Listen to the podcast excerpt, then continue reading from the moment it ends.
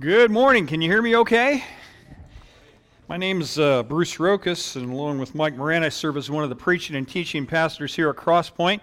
I say that because I know we have new people in the audience this morning. We have a, a Taekwondo family that has joined us. Uh, we may have some upward families. I know uh, after the practice, I'm a commissioner for the uh, little guys, the first and second grade co-ed. I would go around to talk to the families a little bit. I invited them to our service. So we may have some of you in here today.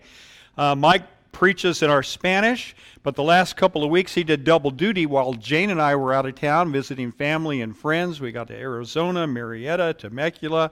Jane's parents' house was like a mile from that big Marietta fire, but it was going the other way, so everything was fine.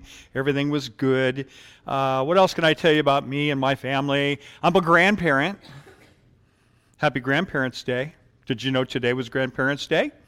You should be receiving gifts and calls, I'm sure, from the, the grandchildren. Oh, I think it's just another one of those ways that the greeting card companies make money. You know, in, in any event, there seems like there's a day for everything. But today's the Lord's Day, and we're glad that you're here with us, worshiping. What a wonderful worship service, and now a time of getting in the Word. So let's uh, open our bulletins, take out our uh, sermon notes, and let's get into it. When I left a couple of weeks ago, we were in the middle of a series called ten Values That Build Strong Families. And basically what we're doing is we're looking at the Ten Commandments, because nothing can build your family stronger than those ten foundations for our life. Ten clear signs to direct us. Um, if you were trying to get on a on-ramp to one of our Southern California freeways and you were a little confused whether it was the on-ramp or the off-ramp, wouldn't you appreciate a sign that said, "This ain't it, wrong way"? And you wouldn't resent it. You would be actually grateful, because if you went onto an off-ramp, all kinds of bad things could happen. So the sign would be there to help you, not to hurt you. Well, that's what the Ten Commandments are. They are God's ten clearly marked road signs to help us with life.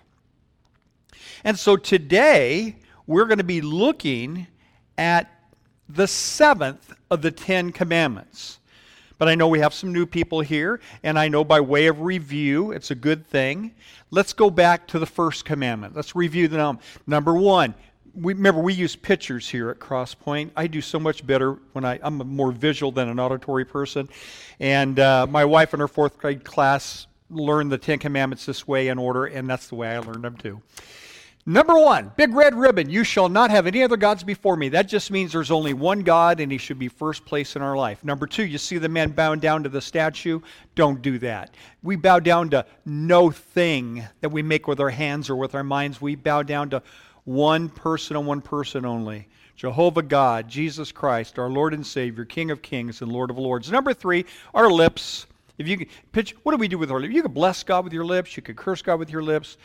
But you don't want to use God's name in vain. Be very careful, reverent with the name of God. Hallowed be thy name. Even Jesus said that. Number four, what do we read about the, keeping the Sabbath day holy? We read about it in the Bible. So that Bible, number four, if you can remember number four, you will know the, the fourth commandment is to keep the Sabbath day. That just means one day in seven, take a day off to rest your body and think about God.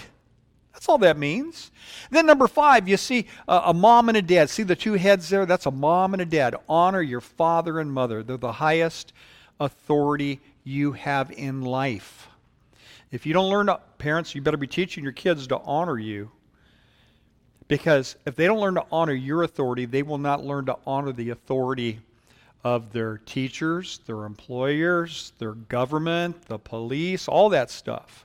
It starts in the home. Number six, this is where we left off last week. See that bomb there?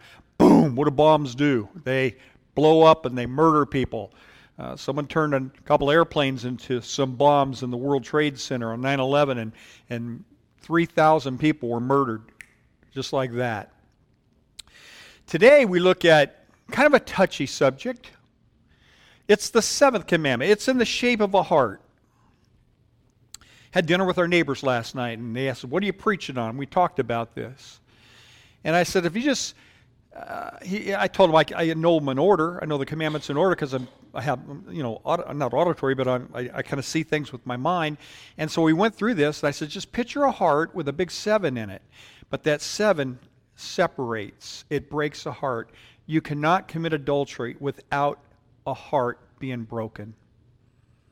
And nothing splits a family up faster than the sin of adultery. And so this, again, is not here to... to bring up the past. We're not here today to to to to create pain or any stain, but really to focus on the future. Remember, these are God's uh, signposts or guides to help us, not to hurt us. And so our focus is on the future, not the past. And so I will remind you that our God is not a killjoy. Our God created sex. It's a good thing. He's the inventor of it. So he's not a prude. He's not a killjoy. He invented the idea. But like all of God's gifts, they must be controlled. I mean, water's a good thing. It's a gift from God. It can quench your thirst. It can cool you off on a hot day. But too much of it, you'll drown. You know, Keith gave a graphic illustration of, I thought of the wedge as you were telling that story about the big wave. I thought I was, in high school, I thought I was a pretty good swimmer, pretty good body surfer. Yeah, Seal Beach, small waves, Bolsa Chica, a little bit bigger, Huntington. Huntington, man, I was ripping it up. And they said, so you, you think you're good? Go down to the wedge, see what you can do there. Ate me up. I thought I was going to drown. I wanted breath more than anything else. Went down to the bottom, felt like I was in a washing machine, and came up just about the time to get one more breath to do it all over again. Thought I was going to die. Thank you for that horrible, awful memory as I'm trying to commune with my Lord and Savior. uh, but it was graphic.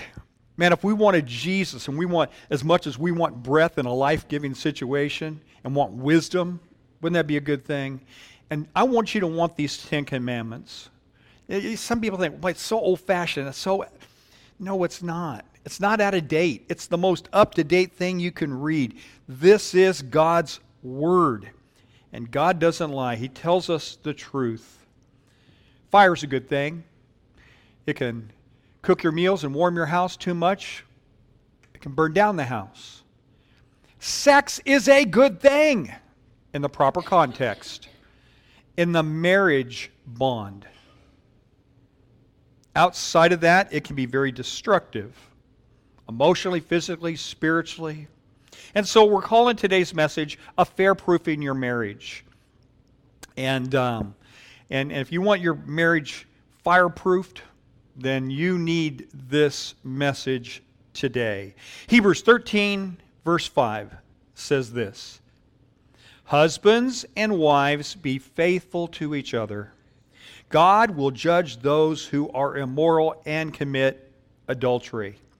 Now, in today's permissive society, where it seems like anything goes, doesn't it? And we have, now have more women in the workplace than ever before. You don't stand a chance of remaining pure unless you establish some guidelines for your life. You know, Reader's Digest did a study that said that fifty percent of husbands and thirty-five percent of wives have admitted to committing adultery at least once in their marriage. So what's the problem? What what causes affairs? So look up here on the screen with me. Let's try to figure this thing out.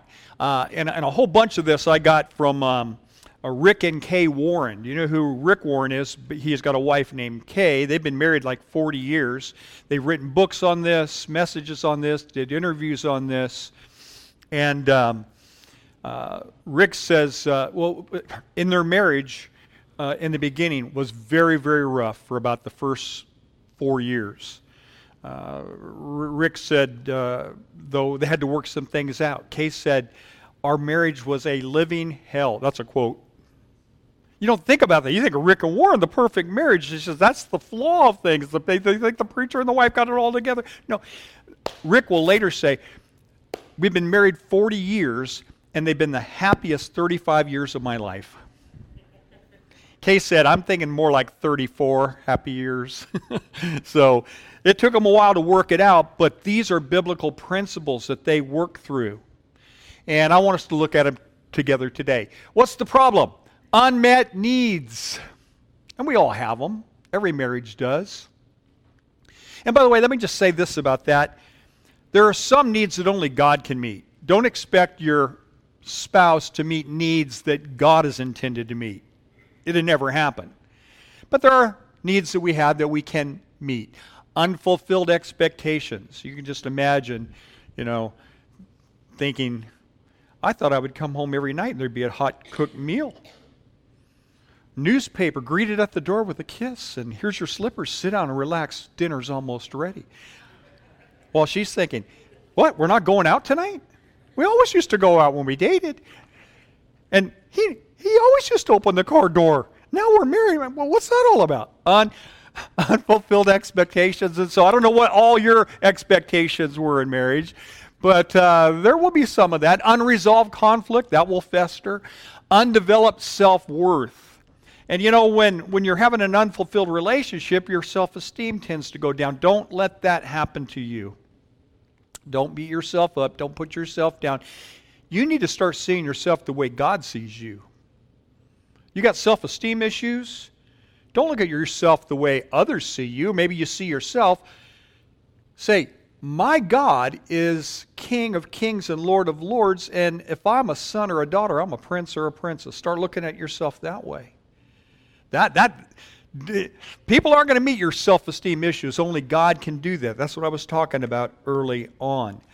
And so when we start saying, well, my, my needs aren't being met, or my expectations aren't what they should be, and, and we got this unresolved conflict and undeveloped self-worth, and, and so you know what? You start looking out there, and the wisest man that ever lived wrote this in the book of Proverbs. He says, adultery is a trap.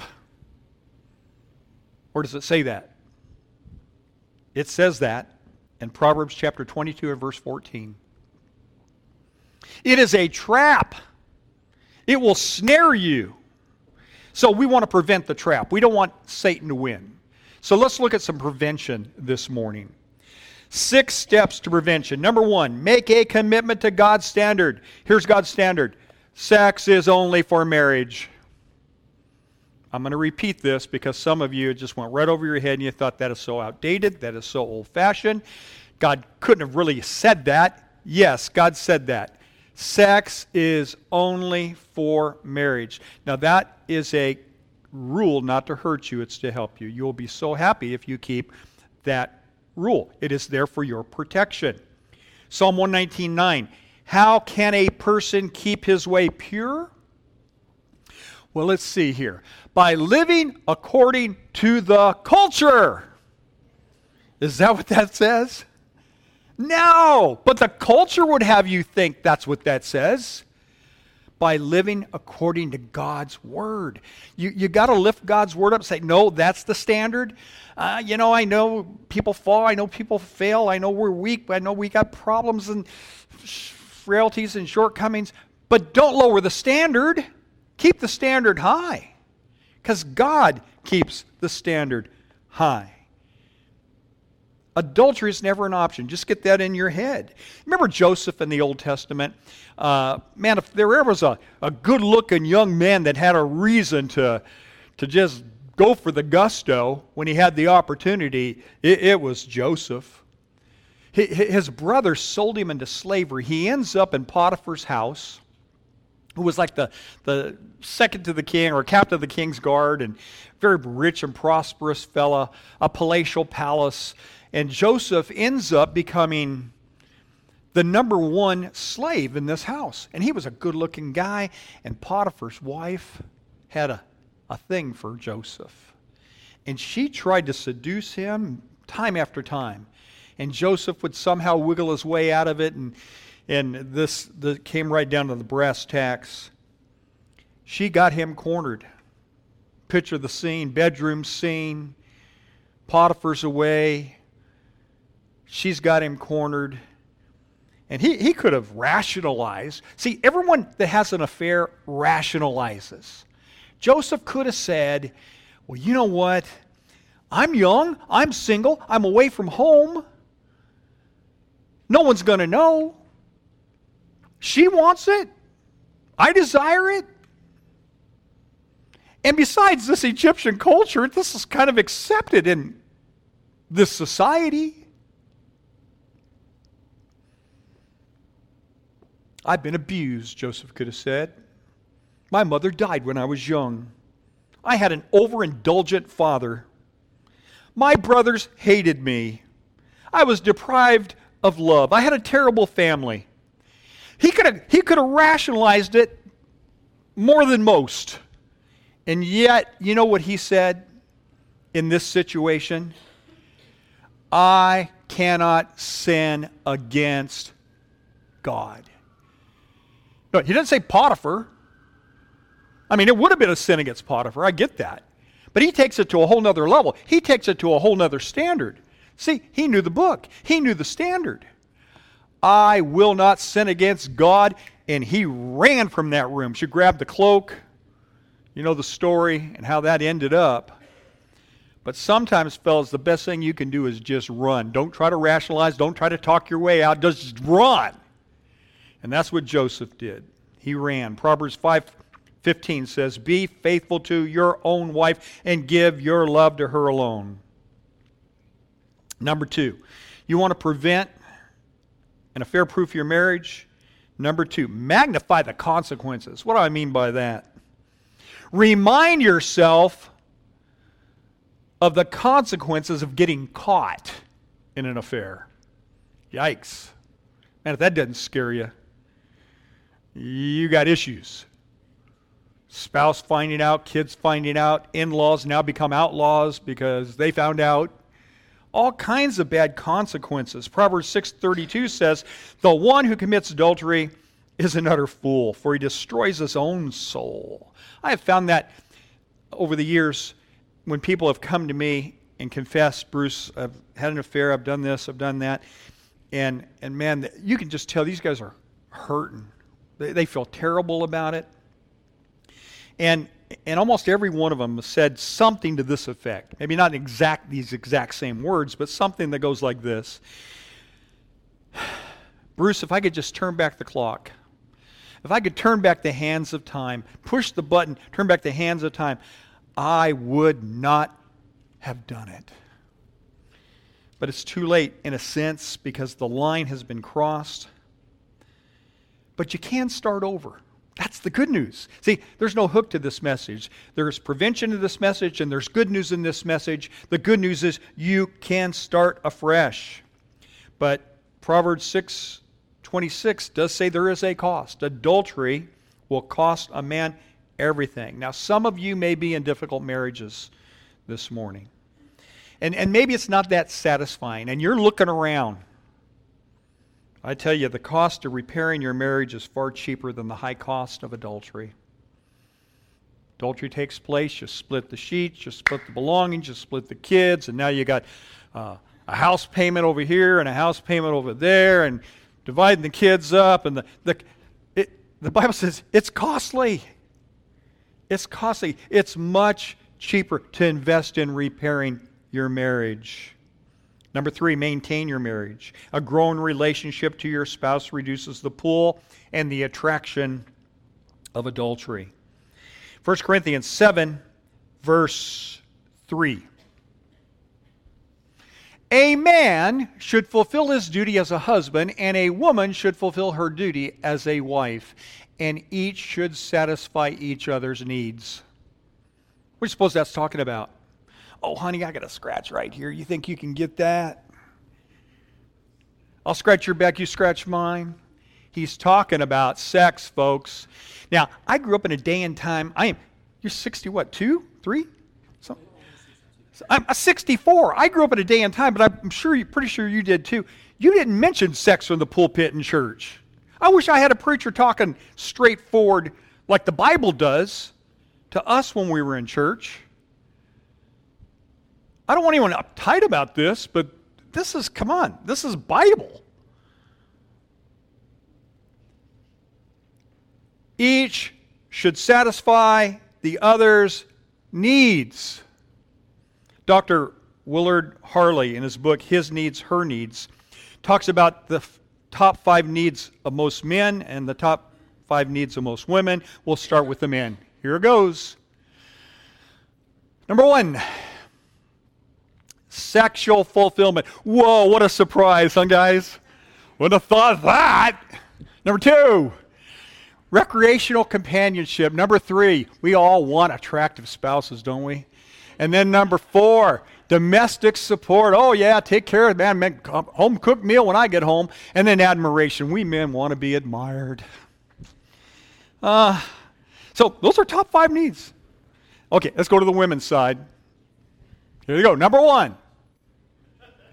Oh, affection. Can't we just cuddle? I just need a hug. Number two, conversation. Let's talk. Now, I remember when I was looking for a wife, no problem talking. Two-hour phone calls, you know, and when you're dating, man, I talked on the phone, can never get enough of it, you know. After you're married, pfft, guys don't do two-hour phone calls. Get out of here. Number three, honesty and openness. Number four, financial support. And number five, you know, let's take care of the family, okay? Now, we could go back and look at the guys, but let's not do it. You know the top one on the list. Do you see anything in common with these two lists? No. It's no wonder that we have such a hard time with marriage. Right? I mean, especially just starting out of the gate, we have these expectations and we have these roles that we think will be, and these needs that we think. It's just, would you agree with me? It's a whole lot easier to get married than it is to stay married. Well, look at, we're at opposite ends. But we need to understand that going into it, or it can lead to bad things. Do you see why we got a road sign? Do you see why we have God's Word to lead us and guide us and protect us? So what's the solution? Well, let's read it right from the screen. Get serious about meeting the needs of your spouse to the best of your ability. That's it. Get serious. Say, man, I'm going to make this thing work. I'm going to make this marriage work. Because it's it's work. Marriage at its best is work.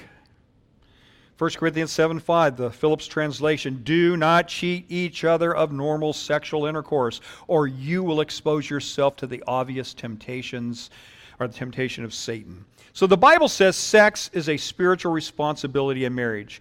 To deny each other is to ask for trouble. Sex is not to be used as a weapon. Sex is not to be used as a control mechanism. Sex is not to be used to manipulate one another. Hey, uh, did you hear about the scientific study? This is interesting. You're not going to believe this. But they did a scientific study, and they discovered what days that most men like to make love. The crazy things they study, right? They discovered that men like days that begin with T. Days like Tuesday and Thursday and today and tomorrow. Oh, and Tatterday and Tunday. Okay, we laugh at that, but we know it's true. Remember the two list. I'm just going back to the list. Here's the deal. When you got married, wouldn't you agree with me? We were signing up for a commitment just to, to you and to you alone as long as we both shall live. Right? That was the commitment. That's what we intend. That, that's, that's the deal. That's the this decision we made. And so we were committing to an exclusive relationship. And so what we need to do next is make this decision. If my mate is going to have a good lover, it's going to be me. That's what this verse says. Rokus Revised Version. That's it. Number four on the list. Some of you are very uncomfortable. So let's just move along. That's I, I hear nervous laughter. I've been I've been looking this sermon over for like two weeks, so it's not really bothering me that much, all right? But I, I know some of you are saying move along. Manage your mind. If you want prevention, it's see, we started this year off with fifty days of transformation. Formation. Be ye transformed by the renewing of your mind. Everything starts in the mind. Nobody just decides, I'm going to I'm going to go have an affair today. It starts somewhere. It starts in your thinking. That's why the mind is so important. Uh, people don't just fall into immorality. It's a four-step process. According to James uh, chapter one and verse fourteen, the first, well, the, it goes like this. Temptation is the pool of a person's own evil thoughts. It starts with a thought, then wishes, gets on to those feelings. Those evil thoughts lead to action. And then after action comes death. You see the process? See the process? And so number one, let's deal with this. Accepting sinful thoughts into my mind. I got to take care of my thought life. Take care of my thought life. Because what you think about, you soon feel, and what you feel, you now act upon. That's Bible. That's, that's the book of James. Number two, emotional, non-physical involvement is the second step in a relationship. You say, well, I'm not, there's no touching. It's just all emotional. Don't think because it's not touching yet, you're still not having some sort of a, of a non-physical affair. Let me give you the definition of a emotional involvement. When you look to a person other than your spouse to meet your deep emotional needs, like understanding, sympathy, support, and we all have those needs, okay? But when you're looking to somebody other than your spouse for that, that is an emotional affair, and that can lead to sin. So you got to nip that in the bud right there. Uh, a dedicated Christian woman shared her story. She said she was in a very unhappy, unfulfilling marriage. Uh, there was a man in her church that she had begun to talk to and share her, her problems with. And now I quote, she said, "He was so kind, so tender, so sympathetic, so understanding of the pain that I felt. He has never touched me, but if he ever does, I am a goner." That's, that's a non-physical involvement. That's an emotional affair. And then the next step, physical involvement. You think about it, you get emotionally involved, now it turns physical. You've just crossed a huge line when physical contact takes place, because it's so hard to go back at this point. So don't cross that line. God says, the seventh commandment is there for your protection. And then number four, oftentimes you don't have people coming and repenting and talking to their preacher and praying, "God, forgive me." Oftentimes you get people who say, "Hey, I like this affair. As a matter of fact, I like this affair a whole lot better than I like my marriage." And then they start to rationalize. Telling rational lies to yourself. Think of it that way. That's why Jeremiah seventeen nine says, look up here. Jeremiah's so honest. The heart is deceitful. Now let's change this verse a little bit. Let's change it to read, "My heart is deceitful." Who's he talking about? People. The heart is deceitful. My heart is deceitful and desperately wicked. Who can know it? Jeremiah understands the human condition. And we tell ourselves rational lies all the time. Some excuses I've heard. Well, if my husband would just meet my needs. If my wife would just do this. If those are all rationalizing. And you're in the affair and you go, "Oh, I know what's wrong. All right, God, the Holy Spirit's convicting me. I'm just one more time." Rationalizing. There's no one more time. And then you even have those. I've had people come to me and say, "Oh, Bruce, we made a mistake when we first got married. We're, th- we're this new couple now. Uh, we, we've been praying together. Yes, we're in an affair, but we, we both believe that God has told us to divorce our spouses and marry each other because we could do so much more for the kingdom of God." That's a Greek word. It means rational lies. You did not get that from the Bible. God would never tell you that. Because God has already told us His, His divine plan. One man, one woman for life.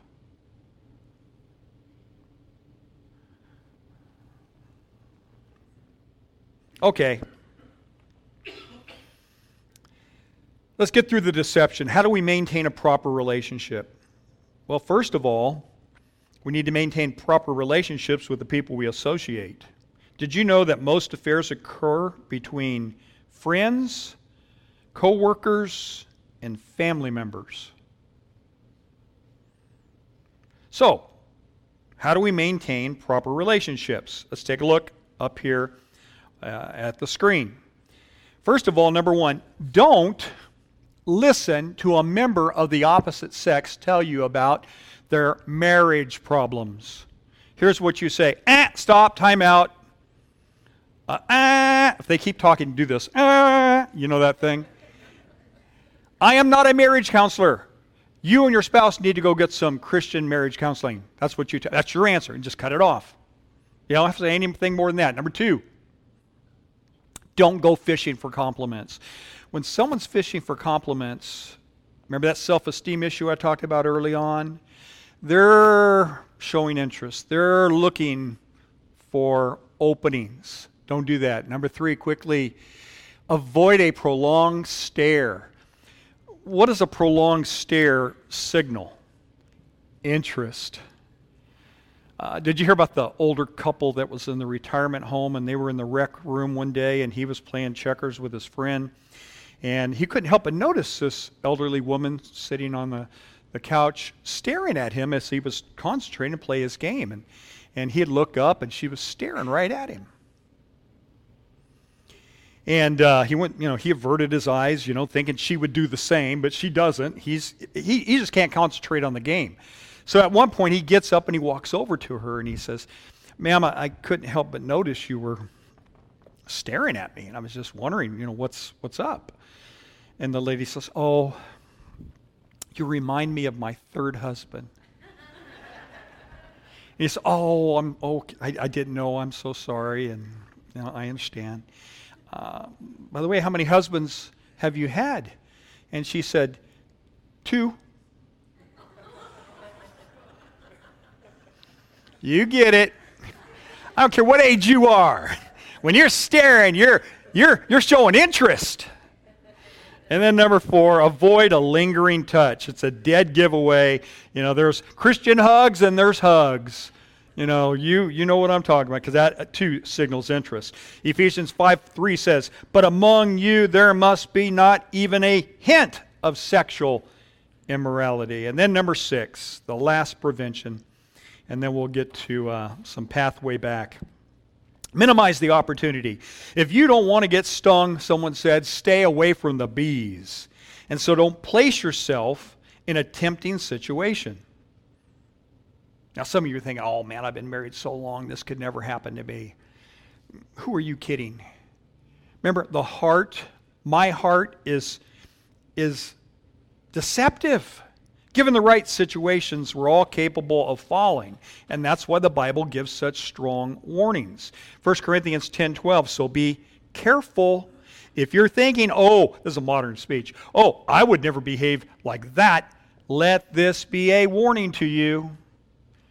For you too may fall into sin. Most affairs occur between people who already know each other. And so you know what I would suggest you do? Choose friends who are committed to their marriages. Those are the kind of friends you want. You're committed to your marriage, they're committed to their marriages. Paul put it this way in First Corinthians fifteen thirty-three, bad company corrupts good character. That just means it's a whole lot easier to pull us down than to bring them up. And one of the prime places uh, that affairs take place is in the office. Offices are ripe for budding romances because everyone looks good and smells good or on their best behavior. You know how you look in the office all sharp and neat and the girls are all prettied up. But nobody sees you the way you really are in the morning when you wake up with curlers in your hair and puffy eyes and no makeup. Or the guy's all unshaven and hair's disheveled and, and uh, bad breath. And leaves the toilet seat up when it's supposed to be down, that kind of thing. See, we see people in their, their best and we think, oh, wow, it's the way it should always be. No, no, no, no, no, no. Rationalizing once again. That's why Malachi says, Malachi two fifteen, guard yourself in your spirit and do not break faith with your wife.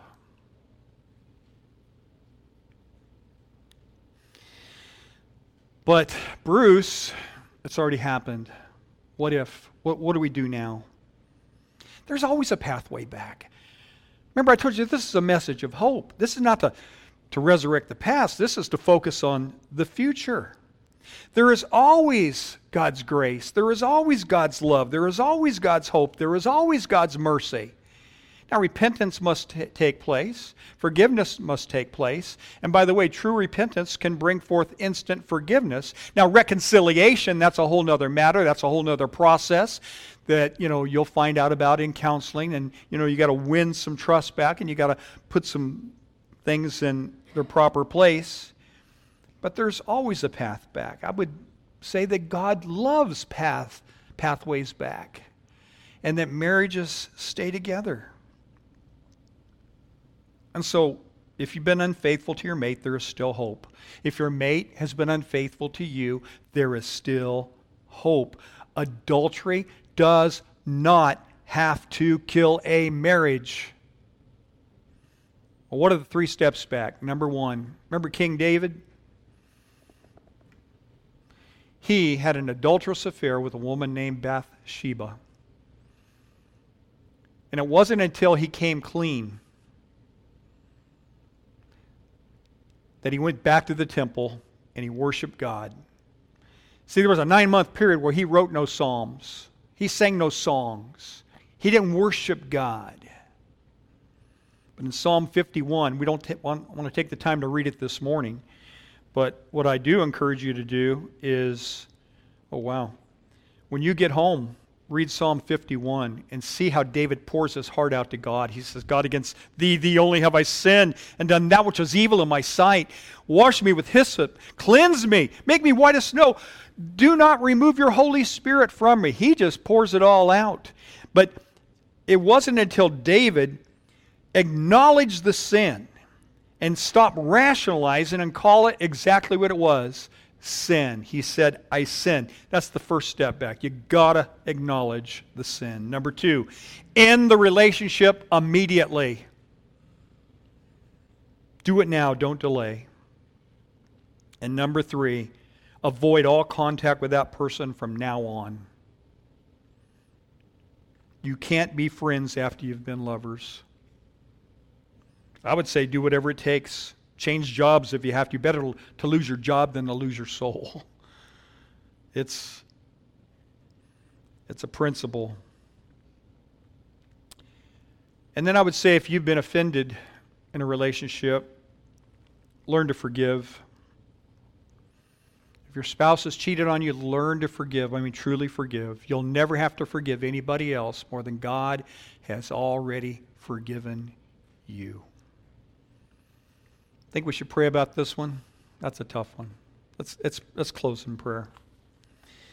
Heavenly Father, this has been a heavy message today. This has been one of those messages that uh, I had to wrestle with. Um, preaching. I didn't want to step across any lines. I just wanted to follow the guidelines of your word. And I thank you, Father, for being so open and honest about the sexual relationship. You're the one that thought it up. It was your idea. But you were very clear, it must be done in the marriage context. And so, Lord, uh, I'm praying for those today that need help in this area. Maybe you're having problems, as James said, it starts with a thought. Your thought life hasn't been what it ought to be. Pray out to God, say, God, help me change my thought life. Maybe you've been involved in an emotional attachment, an emotional affair. I'd say nip that in the bud right now, because it's not okay. Uh, maybe you have had the heartbreak of an affair in your marriage. Maybe you've crossed that line. There is still hope for both of you. There is hope. God's way is always the best way. And you can get right back on track. You can open your life to God. And you can say, Jesus Christ, come into my life right now and help me to manage this sex drive that you created, that you gave me. But Lord, I come clean. I repent. I ask for forgiveness. And I commit my life to moral purity from this day forward. Now, if you meant that prayer, then God heard you. And you are forgiven. You don't have to beat yourself up anymore. Don't let the devil do it. He forgave you. Now you need to forgive yourself. And work on your marriage. Work on restoration. Work on reconciliation. Earn your trust back. Father, thank you for Jesus Christ and the hope that the cross brings. And we pray all this in Jesus' name. Amen.